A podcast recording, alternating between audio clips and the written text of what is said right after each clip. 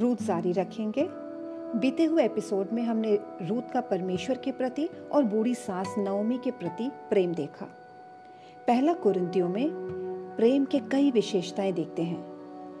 बताया गया है कि हम बड़ी बड़ी बातें कर सकते हैं बड़ा बड़ा काम कर सकते हैं, लेकिन अगर हृदय में प्रेम नहीं तो सब खोखला है और मुझे कोई लाभ नहीं। प्रेम धीरजवंत है, कृपालु है प्रेम अपनी बढ़ाई नहीं करता, वह अनुचित व्यवहार नहीं करता। प्रेम स्वार्थी नहीं है, वह बुराइयों का कोई लेखा जोखा नहीं रखता। वह सदा रक्षा करता है, सदा विश्वास करता है और सदा आशा से पूर्ण रहता है।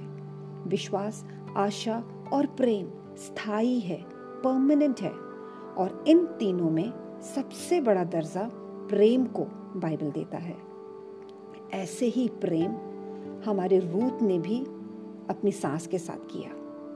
क्या ऐसा प्रेम अपने सास ससुर से, परिवार से, भिन्न लोग जो हमारे जीवन के भाग हैं, हम कर सकते हैं?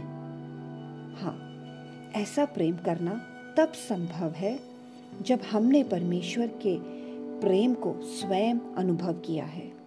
जब हम परमेश्वर की उपस्थिति में जाते हैं, परमेश्वर के वचन को जब हम पढ़ते हैं हम एहसास करते हैं, परमेश्वर हमसे कितना प्रेम करता है और वो प्रेम हमारे हृदय में भर जाता है और वो परमेश्वर का प्रेम हमारे से दूसरों की ओर उमड़ता है। जैसे पहला यहोन्ना चार उन्नीस में लिखा है, हम प्रेम करते हैं क्योंकि पहले परमेश्वर ने हमसे प्रेम किया। प्रेम जीने का उत्तम मार्ग है। परमेश्वर ने यह मार्ग खुद नमूने से सिखाया।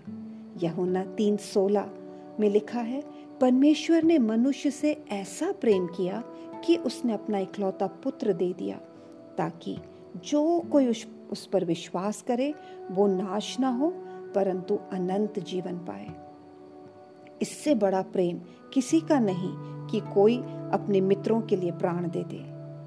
जब रूत ने सास से ऐसा निस्वार्थ प्रेम किया तो नवमी का रिस्पॉन्स या नवमी का प्रतिक्रिया क्या था? नवमी ने भी उससे अपना जैसा निस्वार्थ भावना के साथ प्यार किया। और रूत तीन में मैं, हम देखते हैं कैसे सास अपनी विधवा बहू के लिए विवाह या घर बसाने के सोच में लगी हुई है। नवमी ने रूत के लिए भलाई चाहा, जैसे रूत ने उसके साथ भलाई किया। जीवन में हम सब यही चाहते हैं कि लोग हमारे साथ अच्छा व्यवहार करें, हमारे परिस्थितियों को समझें, हमसे प्रेम के साथ पेश आए। ये पाने का रहस्य इस सुनहरे नियम में छिपा है, जो मत्ती सात के बारह में लिखा है।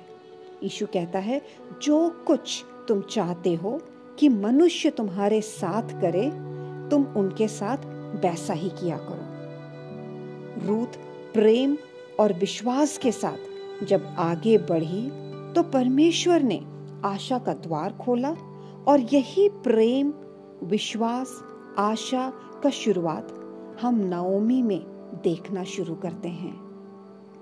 वही नवमी जिसने अपना नाम नवमी जिसका मतलब है मनोहर नवमी से बदलकर मारा कहा था। मारा का मतलब है कड़वाहट।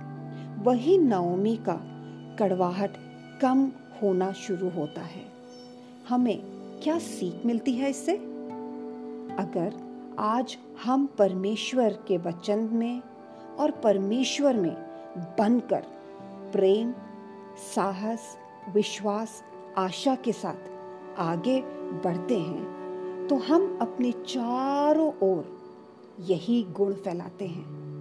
हमारा परिवार, हमारे बच्चे, हमारे मित्र, वो सब हमारे इन गुणों को देखकर वो भी प्रेम, विश्वास और साहस का प्रतिनिधि बन जाते हैं। प्रार्थना करके बंद करेंगे।